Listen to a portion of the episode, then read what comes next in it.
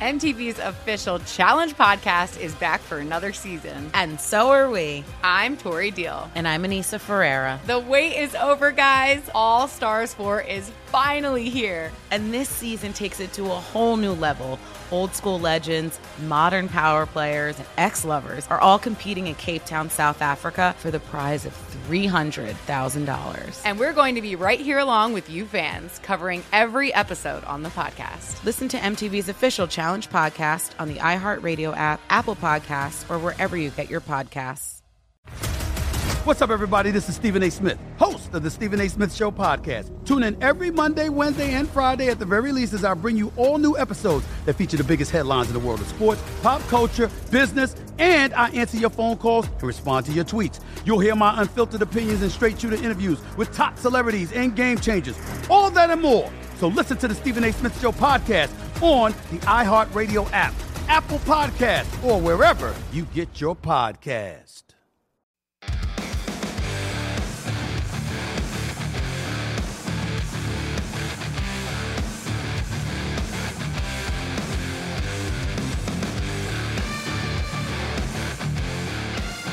And welcome to First Strike here on VSiN. I'm your host, Dave Ross, here at Circus Sportsbook in fabulous Las Vegas, Nevada. Before we get to Singapore for this week, an early start for everybody back here stateside. It's going to be Max Holloway against the Korean Zombie in the main event.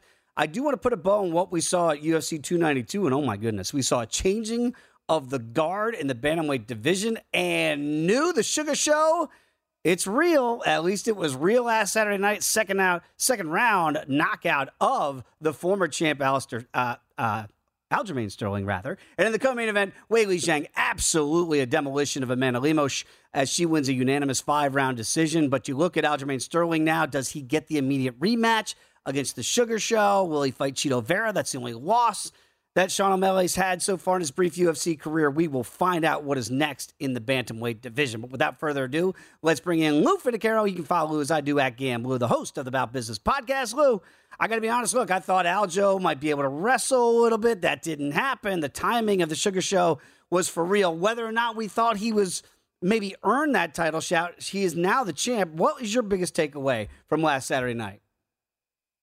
My biggest takeaway uh, was that uh, I did have the Sterling side. I want to I want to disclose. Me too.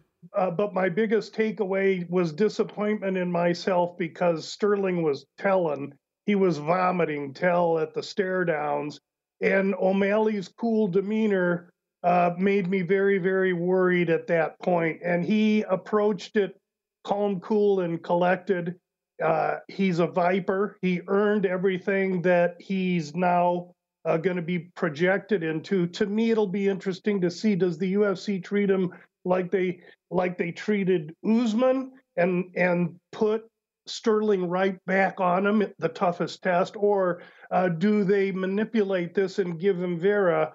Uh, still will sell, and it allows them to permeate their superstar another fight longer. In my view, if Sterling asks for the rematch, he should be absolutely granted it. Yeah, we were talking about maybe the, the greatest bantamweight of all time until Saturday night. You would think that'd be enough of a body of work to get that rematch against the Sugar Show. We'll find out what Dana White and company decide to do. Uh, when you get to Singapore for this week, right? We're going to have to get up early, Lou. Set those alarm, alarm clocks a little bit earlier for us here stateside. And you do have the return of, of Max Holloway against the Korean Zombie. And again, you look at the number, my goodness. And again, we were talking about Max at, at one time as the greatest featherweight of all time until Alexander Volkanovski, and those fights happened. Now he's going to lay 850. Here's the amazing part: you think of Max, and you think he's got to be north of you know getting pushing 40. He's only, I put in air quotes, 31. But boy, has he been around the block. And then you look at the Korean Zombie; he is five years his senior at 36 does have the reach advantage here. We know it can be wild at times with the Korean Zombie. What do you make of this main event potentially going all five? Uh, I, well, I think uh, honestly that in their zeal to appeal to that sector of the hemisphere, which is exactly what they're doing, they needed a headliner that was going to catch eyeballs and create hype. And unfortunately, when they put on 44, 45 shows a year, that gets really tough to do. So the zombie fits perfect because he has that attraction to that edge of the world and Max ships in. It's perfectly marketable. The zombie was calling for Max, but everywhere you look at it, this is a mismatch.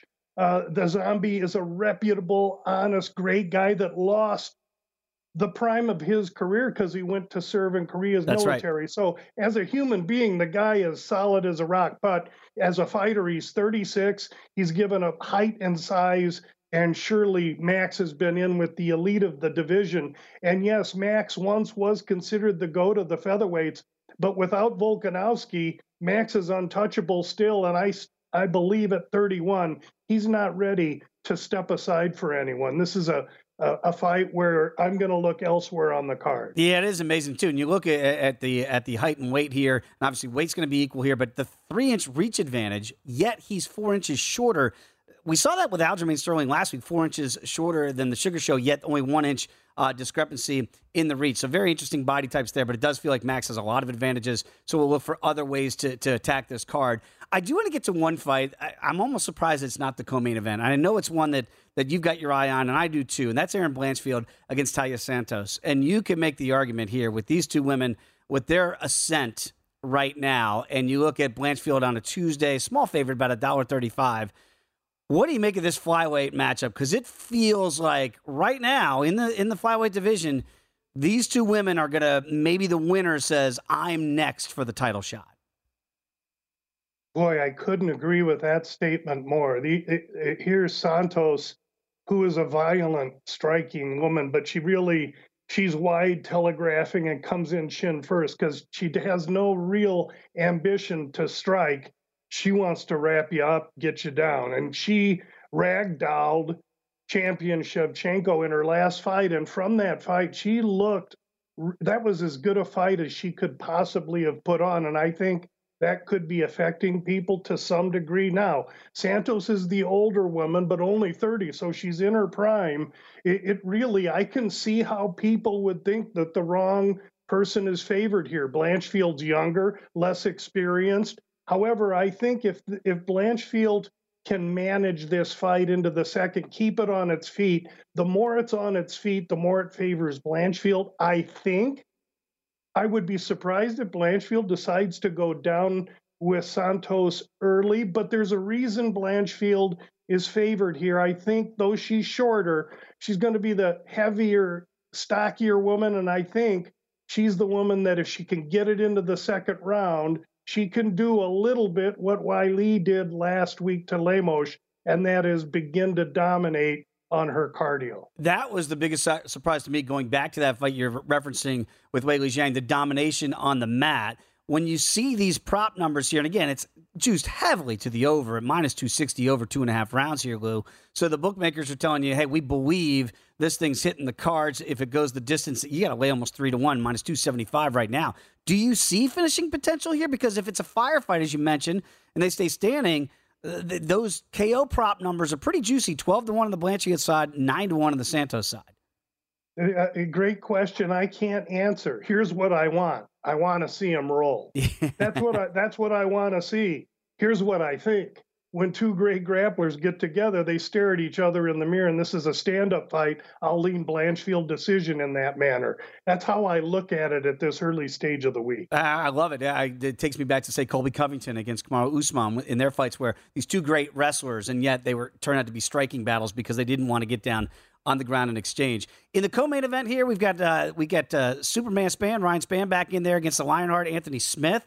A very evenly aligned fight we're seeing here. Ryan Spann's small favorite right now on a Tuesday, minus dollar twenty two. These two guys are clearly veterans uh, in the light heavyweight division. We know the power of Spann. Does that mean that if you're Lionheart, you don't want to bang it out here with Ryan? You want to take this thing down to the ground? How do you see this co-main going?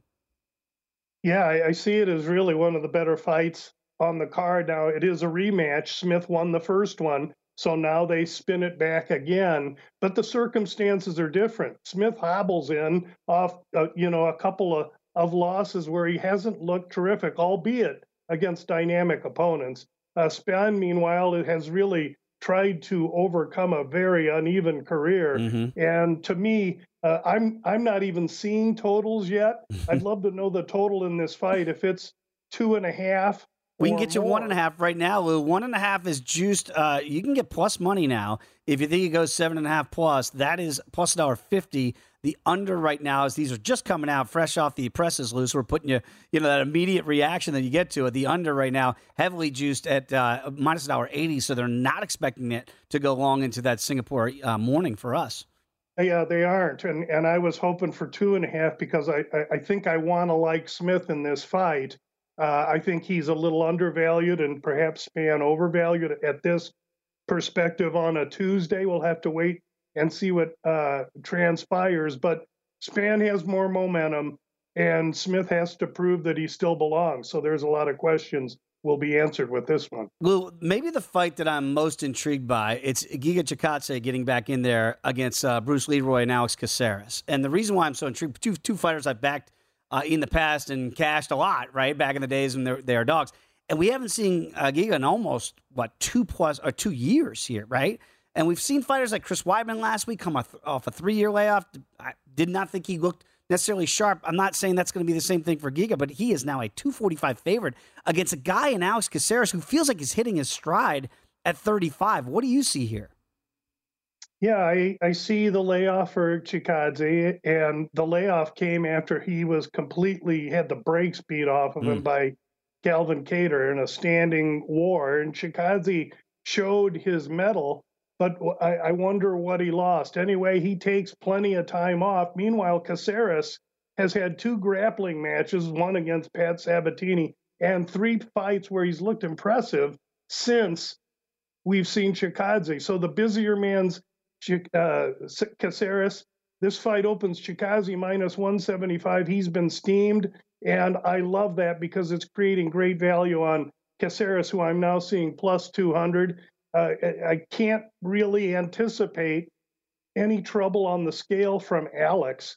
I don't know about Chikadze, but at two to one, Alex is a buy for me, and I would buy that now. I got about 45 seconds to go, Lou. Tell the people about the Bout Business podcast, what they get each and every Friday.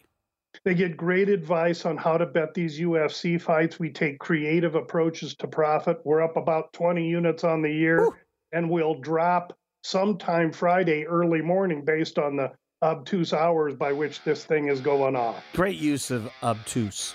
I mean, it's just a it takes me back to Shawshank Redemption. There he is, everybody. Lou Finocchiaro, uh, the one and only. Always appreciate his insight each and every week. Just getting it started. Come on back. It is First Strike here on VSiN, the Sports Betting Network.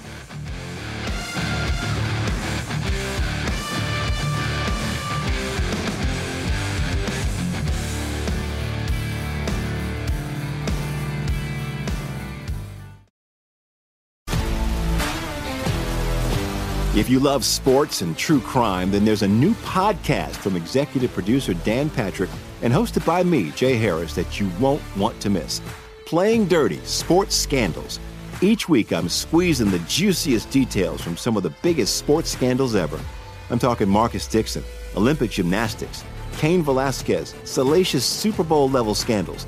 Join me on the dark side of sports by listening to Playing Dirty Sports Scandals on the iHeartRadio app Apple Podcasts, or wherever you get your podcasts. What's up, everybody? This is Stephen A. Smith. When I'm not at my day job, First Take, you can find me in my studio hosting the Stephen A. Smith Show podcast.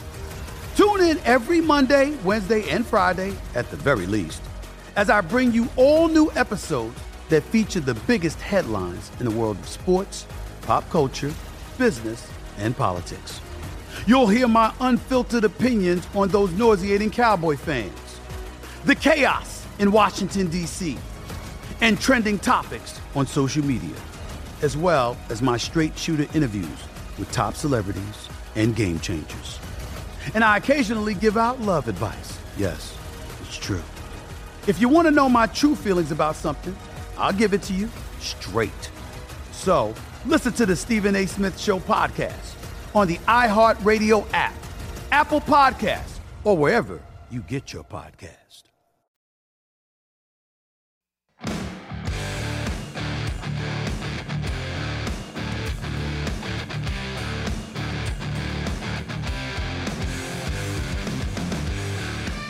DraftKings Sportsbook gives you many ways to bet the UFC, not just the main event. They've got fight lines on total rounds and MMA futures and props galore. So just download the DraftKings Sportsbook app today. Back here on First Strike, Dave Ross in Las Vegas. Let's go back out to the great city of Chicago. Enjoyed Zayd Hussein, who joins us for the first time uh, on First Strike. Zayd, great to have you on. Do great work at WCRX in Chicago. And of course, at Props US. You can follow him as I do at Zayd underscore Hussein on Twitter or X, whatever they're calling it now, Zayd. Hey, great to have you on, my friend. Let me get right to one of the fights that I'm most intrigued by on this card. And I think you have a similar fascination with the Erin Blanchfield against Taila Santos fight because I look at these two women here, Zayd, and I say these are two women that could easily stake their claim to a title shot, whatever is going to happen with Alexa Grasso in the rematch uh, against the Bullet Shevchenko. What do you make of this, what could be a very intriguing flyweight bout? Yeah, 100%. And thank you for having me on. Uh, I think this is one of the most fascinating fights, honestly, of the year. You look at what Blanchfield has done, you know, in the division, just running through her opponents. And then Santos on the flip side, you know, against Shevchenko with a great, great performance. Some say she arguably won that fight. I think Blanchfield is is the wrong side here, and I see a lot of people on that side while she's run through everybody in the division, you know, she hasn't really fought in people that can, you know, defend a takedown like a Santos can and, and who's skilled enough on the ground to be able to fight off those takedowns and fight off of her back as well.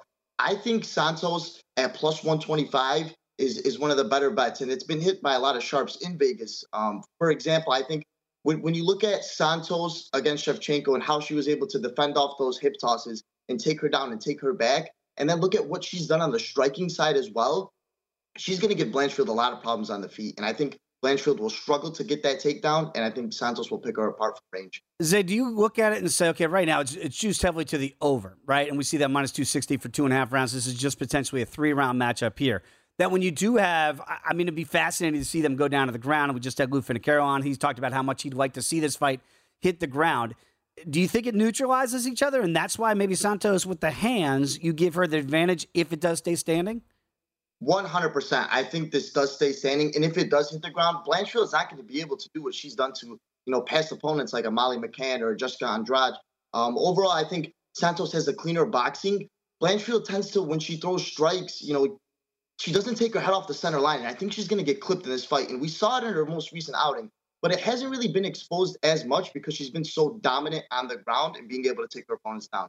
I think that's not the case on Saturday, and, and I really like the Santos side at plus money. And say normally when you look at age, right, and normally you want to be on this side of, of youth, right, and so Blanchfield here is 24, but Santos is 30, which could be hitting maybe her MMA eh, MMA prime here. Do you actually look at it as an advantage because maybe yes, Blanchfield feels like the next, and she's got a lot of fight left in her at 24. Who knows what her career is going to look like? Is this too much too soon for her against a more experienced Santos at this spot? Yeah, well, 100%. I think you hit it on the head. I think while Blanchfield is elite on the ground and has that wrestling advantage, I just think it's a really, really bad matchup for her. You know, I consider Shevchenko to be, you know, even though she's coming off that loss, the best fighter in the division. And what Santos was able to do is really eye opening.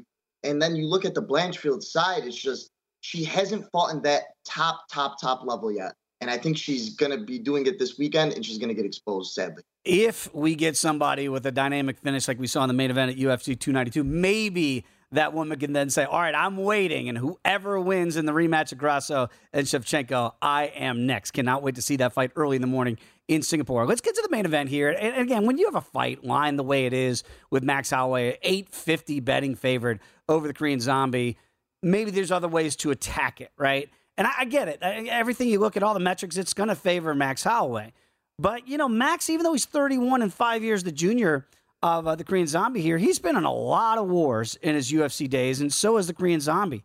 Is there any trepidation of, of I know people are going to put Max in a lot of parlays here this week. How do you attack this main event when you see a, a number like this? You know, for me, I think the biggest thing to do when attacking this main event is to look at late props for Holloway. I mean, we see Korean Zombie, obviously three and three in his last six fights. On his way out, you know, it was really tough to watch that last fight against Volkanovski, who just mm-hmm. really picked apart.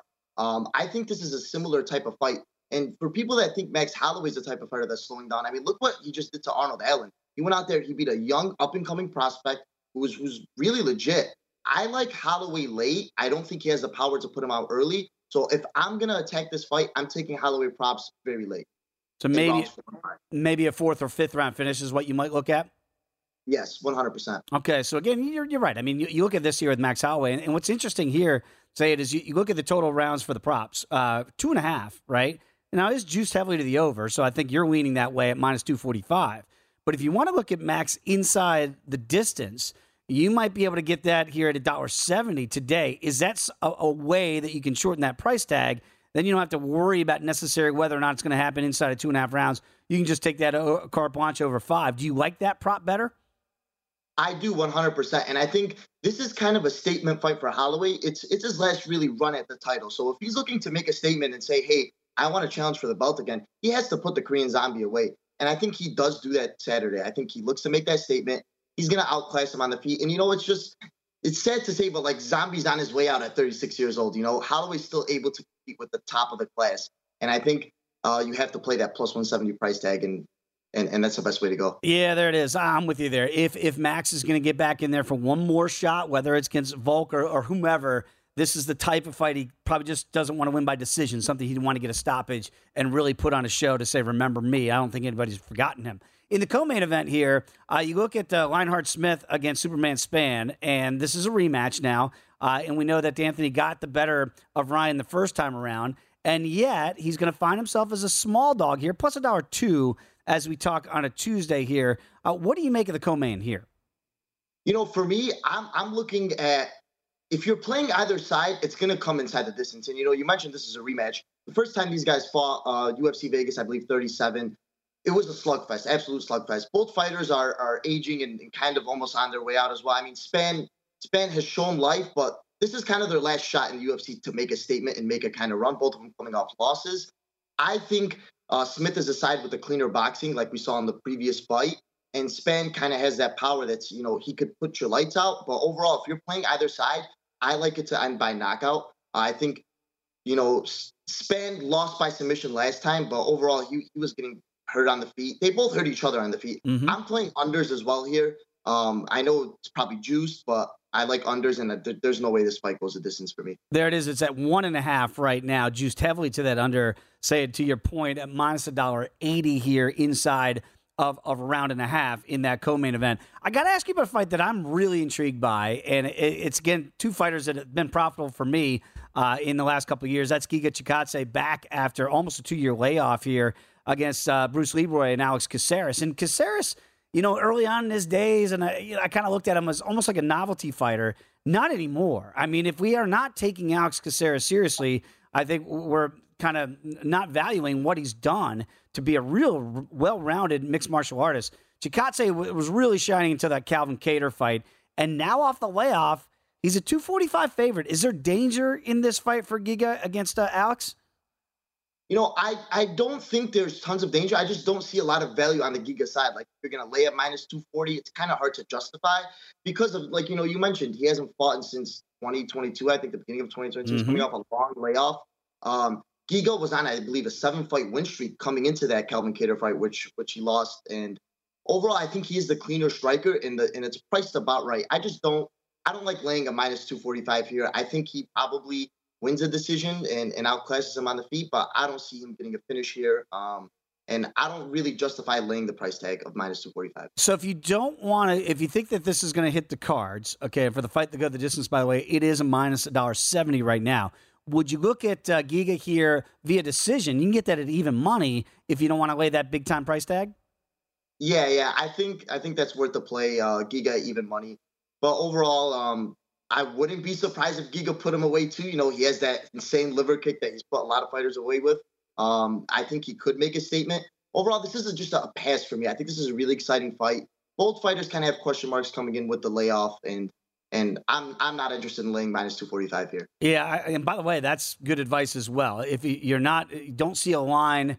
Uh, whether it's you want to go for a prof or a decision, and you can just pass. That's an easy way to go as well. I want to ask you about uh, any other fight on the card that you might like, but really Junior Tafa against Parker Porter. And sometimes you look at these kind of plotting heavyweights sometimes, and you go, all right, well, this one's not going to go the distance. Uh, what do you make of the heavies here? Do you think that we're finally going to see heavyweights be heavyweights? And these guys aren't necessarily known for their one punch knockout power, but Tafa right now is a small favorite here. Minus $1.55 as we talk on a Tuesday. Yeah, and and the fun fact is uh, Tafa's older brother actually finished Parker Porter um, a couple fights ago. So you know, there's maybe he has a little bit of inside information for himself to you know get the victory. But um, this is a price tag I think should be priced closer to a pick. on Parker Porter and Tafa, uh, both you know, I would say Porter leans with the experience, but both fighters kind of have similar path to similar fight style. They're both going to be boxing, and uh, I think this goes under. I think Tafa's probably the, the, the cleaner striker, but overall, I would lean Tafa maybe, but I, I wouldn't lay that tag. Sid, really appreciate you joining us here on First Strike. When we come back, we're going to Washington, D.C. Reed Kuhn next here on First Strike.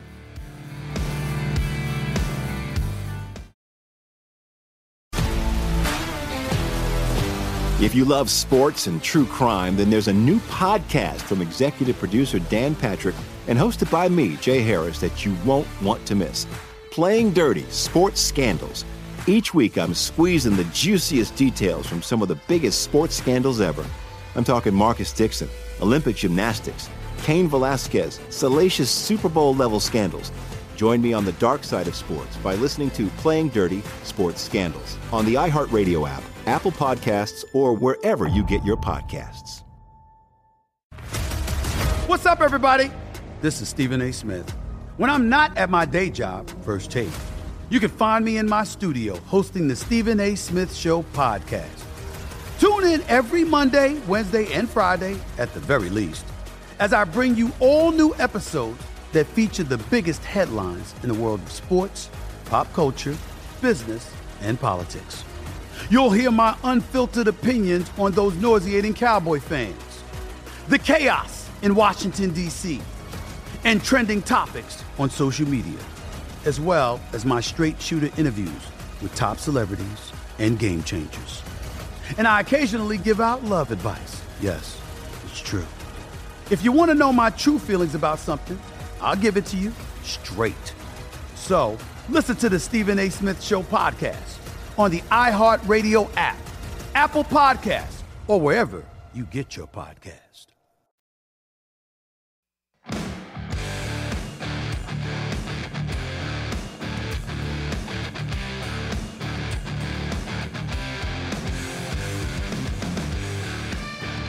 Start your morning with VSiN Daily Morning Bets. Josh Applebaum gives you every piece of info you need to be ready for betting the day's biggest games in just 15 minutes. He discusses line movements, injuries, and what you need to be looking at before you make your wager. So, make the VSiN Daily Morning Bets podcast part of your morning routine. Download and subscribe wherever you get your podcast. My morning routine consists of coffee, a couple push ups, and then check out what my man Reed Kuhn is telling me before we get to the fights each and every week. And you should always follow Reed as I do at Fightnomics. Puts out some good nuggets like he's already done this week before we get to this card in Singapore. And Reed, uh, what what is your alarm clock going to do for Friday night, Saturday morning? Like, how in the world are you going to prepare for this mentally and physically? Hey, at least I'm on the East Coast, so it's not quite as bad as you guys. I remember Oh, being man. out in and occasionally there were nights where I found myself look, waking up, looking at my phone, see if there were some results coming in. Uh, but no, I, I'll probably wait till the main card.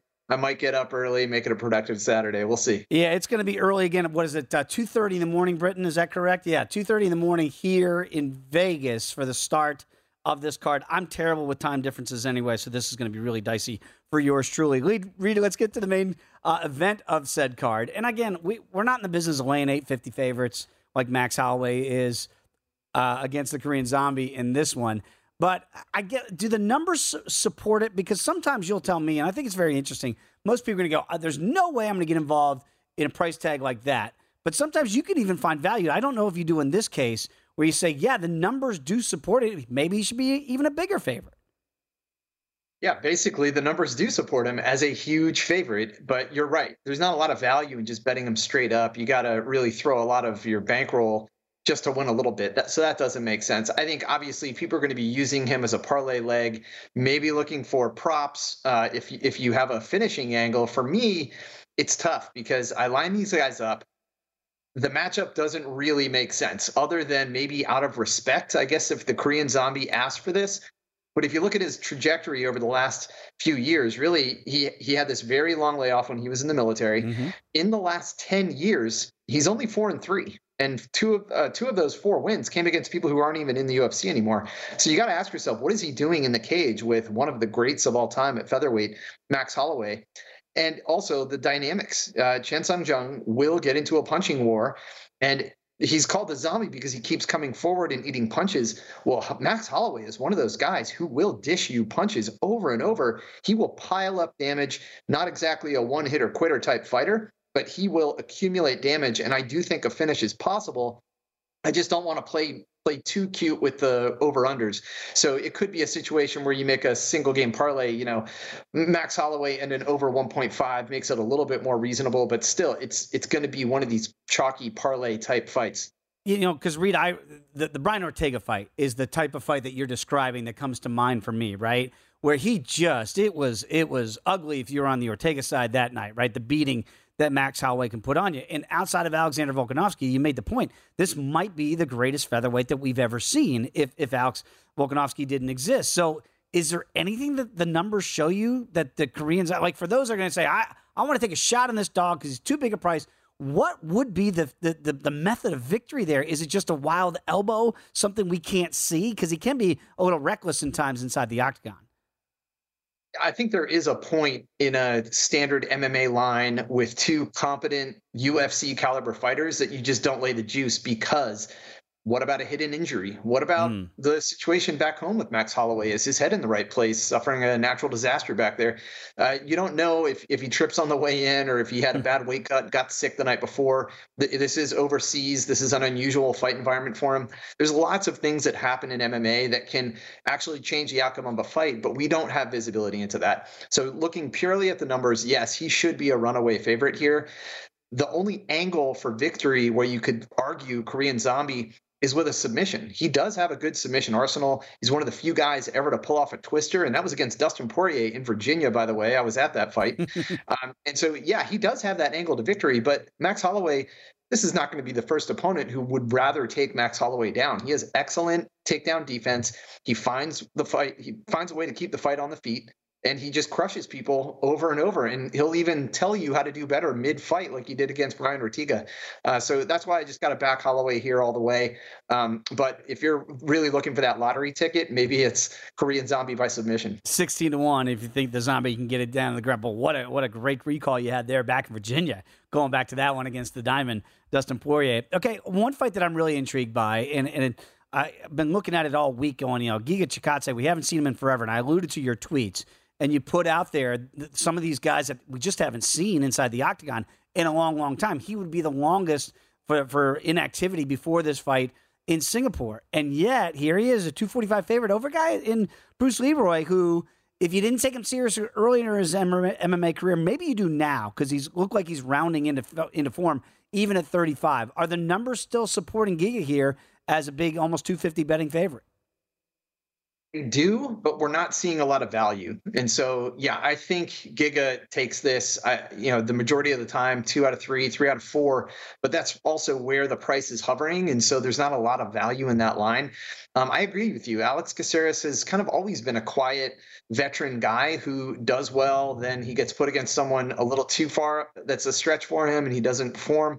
Uh, but he is good, and he is coming off of a win streak here. Whereas Chikadze took his first loss uh, against Calvin Kattar. So, uh, but I also think that there's a difference in quality of opponents here. I mean, I think they've been fast tracking Giga to argue, or you know maybe fight for a title in the next year or two. Mm. Whereas Caceres is kind of riding out his career. I mean, he is getting a little bit older. Both of them are the same age, but he is far more weathered and damaged than Giga is. And Caceres coming off such a short layoff. I mean, yeah, these guys are on different sides of the extremes here, but not neither of those is good. You don't want to take two years out of the cage or a year and a half. You also don't want to turn around in two, in three months when you just went three rounds with someone getting hit in the head. And he's not at an age where he should be doing that. And so he has taken a lot of knockdowns, way more than Giga. And so that is a liability. And Giga definitely hits a lot harder. His knockdown rate is very high for that division, over 4%, uh, four times that of Caceres here. So I think he is a knockout threat, maybe not early on. But if he starts pouring on that damage, almost like Holloway, there's only so much a guy can take, a veteran especially. Uh, I'm looking at a fight that maybe you're finding some data on on a Tuesday, the final little value with Michael O. Oleksiejczuk back in here against Chidi uh, uh, Kwani rather. What do you make of Michael O? It's minus a dollar fifteen against Chidi, minus a dollar five. Chidi is a small favorite uh, here, or excuse me, small dog. What do you make of Michael O minus a dollar fifteen on a Tuesday? I do think there's some value here. Um, Michael has has done it longer. You know, seven knockdowns uh, to date. Not a lot of takedown attempts, but then again, Chidi isn't taking you down either. I think these guys are going to swing and trade leather. I think someone's going down. It's just more likely to be the guy who's pushing 35, who has been dropped already in his career, you know, it's shorter career in the UFC, but I think he's coming in a little bit later in his career in Njokuani. Uh, so I like McCall here, and I I actually think there's a little bit of value in that line. You know, it's it's not a it's a very affordable line, and who knows where it's going to land on fight night? It could be basically a pick 'em. And so based on that, I'm going to take the the guy who has more fight time, more accurate striking, and bigger knockdown power, and that's Michael Oleksiejczuk. I'm gonna. Oleksiejczuk. We'll, we'll, go Michael O. We, that's why we always go Michael O with Oleksiejczuk. But yes, I'm with you. Joanna Jacek, and here I am struggling with another Polish name. Uh, exactly. But yeah, I, statistically, I think there's some value here. Yeah, and again, we'll see where that ends up. But right now, pretty evenly aligned here. Could be a pick 'em before we get to uh, to Singapore on Friday evening, Saturday morning for us here stateside. Again, a couple fights here that are intriguing. Certainly, veterans in the co-main event here. Don't know how much more we're going to see of Superman Spann and Lionheart, uh, Anthony Smith inside the octagon. Anthony won the first time around. Uh, Superman Spann is a dollar twenty-two favorite right now. Any leans on this one on a Tuesday? So I think most people who take a quantitative approach probably have more than one. And so when I look at the models, there's more than one model, and sometimes they come out on different sides. And so sometimes you've heard me use the expression consensus. Um, I'm looking for picks where all the models agree where the value is, and this is one of those examples where they are disagreeing on who should win this fight. And and I get it because on one hand, uh, Anthony Smith did take that first fight, but if you look at them now, Ryan Spann is bigger. He's younger. He's a harder hitter by far. Um, he has decent, you know, offensive wrestling. I don't think he's going to want to take it there with Anthony Smith. I think he wants to stand and trade uh, with that 79 inch reach. And so I, I could see this going either way. I think it's Ryan Spann on the feet or it's Anthony Smith on the ground. Lionheart does like to you know ride out that early storm and and maybe get a submission late in the fight but this is going to be a toss up I'm going to give you 45 seconds for uh, Santos against Blanchfield here. And again, you look at Taila against Erin, and both these women could say, if I win, I get the next title shot. I'm intrigued by this fight. What are the numbers showing you? I know Blanchfield's only 24, so maybe not a ton of data not a ton of data. Um, and I, this is another fight where I don't have a strong lean now. I'm going to wait to see where the prices go. I'm hoping I get a little bit more value on Santos here. Um, she is a little bit bigger. She hits very hard. She has three knockdowns, a 5% knockdown rate. That's extremely abnormal for that weight class. Uh, so she is the harder hitter. But Blanchfield, obviously, she also has a submission game. Santos also confident on the ground. So I might lean Santos here. I'm going to wait to see where the prices go. All right, set that alarm clock a little bit earlier than usual. Reed Kuhn in Washington, D.C. Appreciate you as always. When we come back, we're going to Boston with Dan Vreeland next here on First Strike.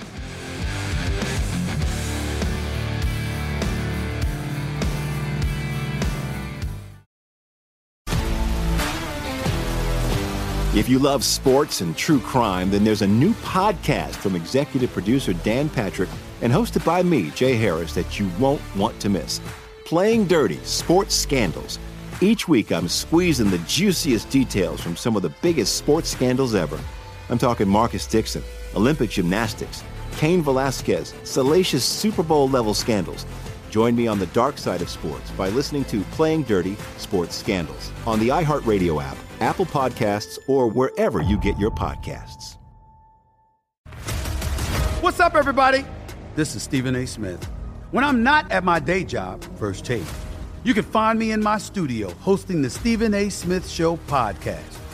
Tune in every Monday, Wednesday, and Friday, at the very least, as I bring you all new episodes that feature the biggest headlines in the world of sports, pop culture, business, and politics.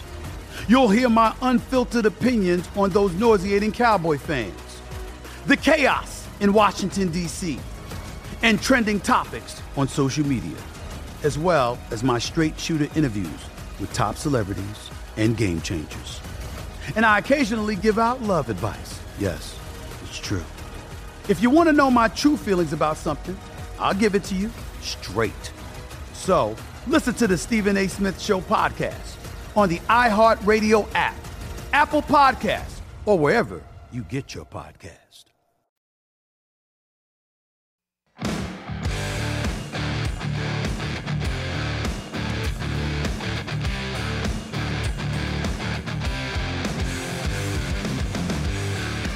We roll on this edition of First Strike, shipping up to Boston to catch up with our guy Daniel Vreeland. You can follow him on Twitter as I do at Gumby Vreeland. Dan, of course, is a great writer at Gambling Podcast, Cage Side Press, and host of Top Turtle MMA and SGPN MMA Pods. The hardest working man in MMA is Dan Vreeland.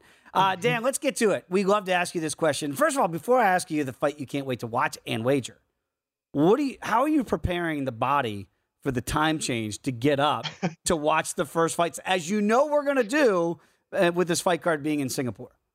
Yeah, I'm just extra thankful that I'm not on the West Coast because you guys at 2 a.m. That's some wild stuff. Um, yeah, no, I don't. Lot, lots of coffee. There I'm a go. coffee guy, so lots of coffee. I'm right there with you. Just just fire up the get it percolating a little bit earlier than usual. Okay, let's get to this fight card here. And again, in the main event, when you got Max Holloway, arguably outside of Alexander Volkanovski, the greatest featherweight of all time, right? Until those those epic fights that he did not come out on the right side against. Now he's getting the Korean Zombie, and it feels like maybe this is the end. I don't. I am not in the business of retiring fighters, but it, it does have that feel to it that, you know, we're in Singapore. Max loves to fight all over the world. We've seen that in Toronto. It doesn't matter where. So Max is like, sure, I'll fight the zombie in Singapore. Are you laying the 850 or do you think there's another way to approach this fight? I think there's probably another way to approach this fight. You know, one of the things that you'll know about Max Holloway, and, and you've seen time and time again, he's a volume guy, right? Like he's not a big power puncher. Those fights with Volkanovski are obviously, you know, really good evidence for that. The fight with Calvin Kattar is good evidence for that. The fight with Brian Ortega is really good evidence for that. The guy goes in there, he puts a pace on you, he batters you, he works faster, he's got better cardio. That's the stuff that he does. So yeah, no, I'm staying away from negative 850. You know, like I'm th- that's just an absurd kind of number. Um, you know, I think he should be a huge favorite in this fight, but I, I think if I'm looking for anything, I'm looking probably for overs. I'm looking for Max Holloway's by decision props. If you can find somewhere that allows you to bet significant strikes, he's going to land 250 punches in this fight. So bet the over on whatever that number is. So like, you know, I, I'm kind of leaning that way, and and you'll know, you know, I'm seeing the number on the screen right now. The over is is huge, got huge juice on it, but I think that's where the only value is. Yeah, 245 if you want to lay uh, lay that price tag for over two and a half rounds, but it's much better than laying the 850 if you think that the Korean Zombie can be to his nickname and take the punishment that Max is going to dole out. Is there any danger? Because I'm trying to find if anybody sees any danger. I mean, fluky things have happened, right? But what could the zombie do? Is it wrestle? Could he really say, "All right, Dan, I'm gonna I'm gonna go there and I'm gonna double leg take down this guy and try to take Max down to the ground"? Do you see a scenario there? No, so you know the Korean wrestling is underrated, right? Like his jiu-jitsu is really good. He's got that twister submission on Leonard Garcia from way back in the day. And, and back in the day, like he did hit a bunch of knockouts, which is what we made, made us all love him. But he kind of came up with a good wrestling and a good jiu-jitsu game. With that being said, Max Holloway is damn near impossible to take down. The guy just doesn't get taken down because he has such great control of space, such great control of range.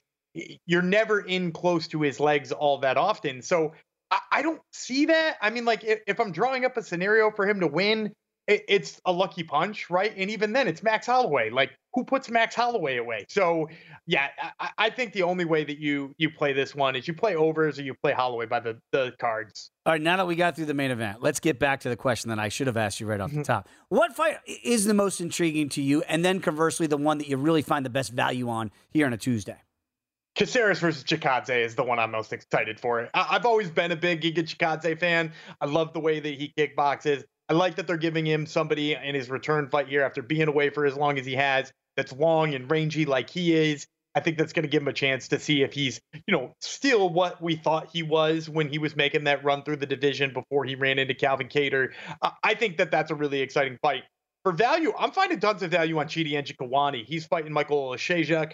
Uh, Oleksiejczuk is a guy who's there to be hit. And Chidi Njokuani almost had Gregory Robocop Rodriguez out of mm-hmm. there before that comeback. So, you know, I think Njokuani is a guy who people sleep on how good his kickboxing is.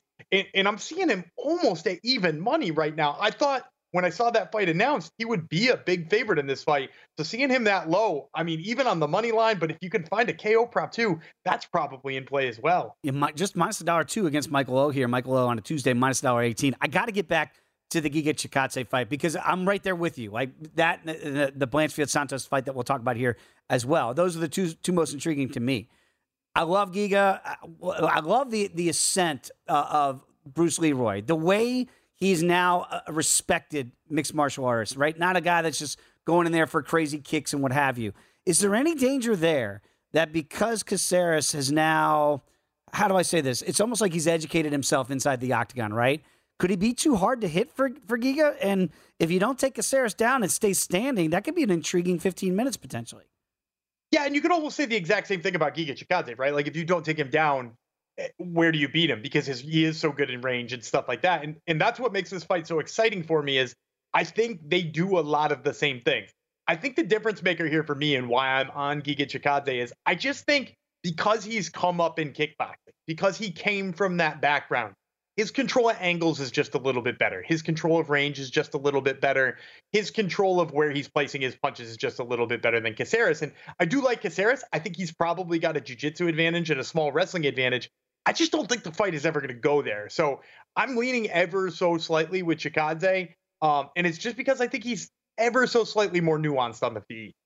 Great breakdown. I cannot wait for that fight. And I mentioned earlier, I, I can't wait for the Erin Blanchfield Taila Santos fight. And again, I'll, I'll, be curious to see where this number goes, uh, Dan, before we get there to Friday morning, Saturday morning, however you want to phrase it. Uh, what do you make of, of Blanchfield here now? She's 24, right? She feels like the star is really in the rise. But so is Santos. I mean, in, in losing to Shevchenko, some might say maybe she won that fight. I mean, that's what we're talking about now in the flyweight division.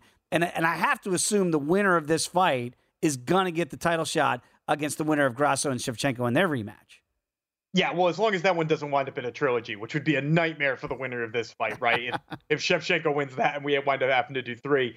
But uh, yeah, I, I, agree with you. This is so intriguing for a number of reasons. Obviously, this is probably the best pure grappler that Erin Blanchfield has fought um, in her professional career, for that matter, not even just in the UFC. But I think that I favor her in terms of how well she wrestles and how offensive she is because while Taila Santos is a really good grappler, and we saw really good stuff out of her against Valentina Shevchenko. In fact, that's why some people thought she won that fight. She also concedes quite a few takedowns. Like if you go back across her career, and it's less so lately, but if you go back across her career, you know, she conceded a couple of takedowns to Mara Romero Borella, who wasn't, you know, nobody really particularly thought was all that good of a wrestler. She did spend almost five minutes on her back against Valentina Shevchenko. Like, and she hasn't really faced like a big, tough offensive wrestling machine like Erin Blanchfield is, somebody who's got, you know, heavy hips when she is on top. You know, Shevchenko is good on top, but at the same time, we all know Valentina Shevchenko for her striking. Mm-hmm. I don't think she's faced somebody like Blanchfield, somebody like Blanchfield who is not easy to get off of you when she is on top. And I don't know that she's faced anybody with the submission skills. Because again, Valentina Shevchenko, great on top. We've seen her finish people from, you know, mounted crucifix and stuff like that, but it's with her hands. Uh, and, and really, Erin Blanchfield has some of the best jujitsu in all of MMA right now. And I think really that's the difference maker for me is I, I think she's just going to be in enough offensive positions and she's going to threaten enough and stay on top enough that I, I think she's going to wind up being ahead on the judges' scorecards early. I do really wish this was a five round fight, though. I wish we could see what would happen in the later rounds because really that's all I'm really missing on wondering what is the ceiling for Erin Blanchfield. Well, and that you led me right to where I wanted to go with my next question, which was you're looking at the total, juiced heavily. You got to lay 260 to go over two and a half rounds without picking a winner. You can play minus 275 for the fight to hit the cards for all three. Five round fight, we might get to some finishing potential because it's 15 minutes to work. Do you think that they're gonna that they're gonna almost have a stalemate there, and that's why we don't really have a lot of finishing potential for either woman? I think there is, but I will say the the number being as skewed as it is, I think there is value on the under there. I think there's a chance Erin Blanchfield goes in there and gets her out of there. Um, you know, like she is such a good finisher when she's after it. You know, she She finished Jessica Andrade. She finished Molly McCann, which turned out to be a little easier than we thought it was. but the, the fact of the matter is, is she goes in there and she's finished people her last couple of times out there, and she knows what's at stake. Um, and she seems to push for the finish more when she knows what's at stake. So I, I would say with the line on the under being, you know, two to one at this point in Mhm. time, you know, like there's probably value there. And if you wanted to play Blanchfield by submission, the, the, the number is high enough there that a sprinkle isn't going to kill you either. Plus 425 if you like Blanchfield via the sub. The over, as, Dan alluded to there, 2 to 1 if you want to play the under without picking a winner, under two and a half rounds. Got about 30 seconds ago. Were you doing hits uh, overseas, like in France and across the world? What's going on there? yeah, well, you know, we've got a card coming up in uh, in Paris. So I've got a couple of fighters, uh, one from Paris and one from Venice, who will be on the Top Turtle MMA podcast in the coming week. That is a great plug, my friend. Oui, oui, bonjour, all those good things over there in France. Dan, appreciate you as always, my friend. Get up early, and everybody get up early. Watch those fights, cash some tickets, and we'll see you next week right back here. It's First Strike on VSiN, the Sports Betting Network.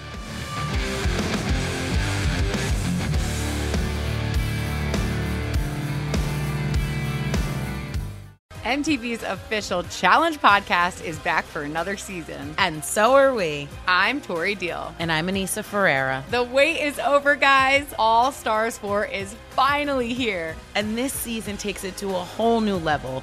Old school legends, modern power players, and ex lovers are all competing in Cape Town, South Africa for the prize of $300,000. And we're going to be right here along with you fans, covering every episode on the podcast. Listen to MTV's official Challenge podcast on the iHeartRadio app, Apple Podcasts, or wherever you get your podcasts.